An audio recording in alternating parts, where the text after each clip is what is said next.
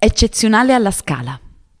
Film culto dalla sua uscita nelle sale nel 1982, eccezionale veramente si avvale dell'efficace prestazione di Diego Abatantuono non solo come attore impegnato in tre ruoli, due dei quali debbono essere ricostati molta fatica essendo l'attore un milanista doc, ma anche co-sceneggiatore. La vena comico-surreale che allora gli era propria pervade tutto il film, arricchendolo di affermazioni che finiscono con il risultare logiche nella loro assurdità. Abatantuono mette alla berlina l'ignoranza che pretende di essere invece furbizia e riesce a farlo con gli sproloqui di tutti i personaggi. Accanto a lui troviamo altre due colonne della comicità come Teo Teocoli e Massimo Boldi. In questa scena Franco e i suoi amici sono in auto per le strade di Milano a cazzeggiare e la prima vittima delle loro zingarate è una povera vecchina in bicicletta.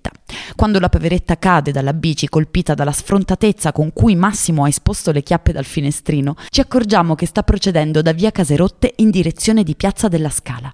La strada è quella che fiancheggia Palazzo Marino, proprio davanti al teatro, una zona centralissima e ben frequentata da sciure di ogni estrazione, specialmente nelle serate delle prime.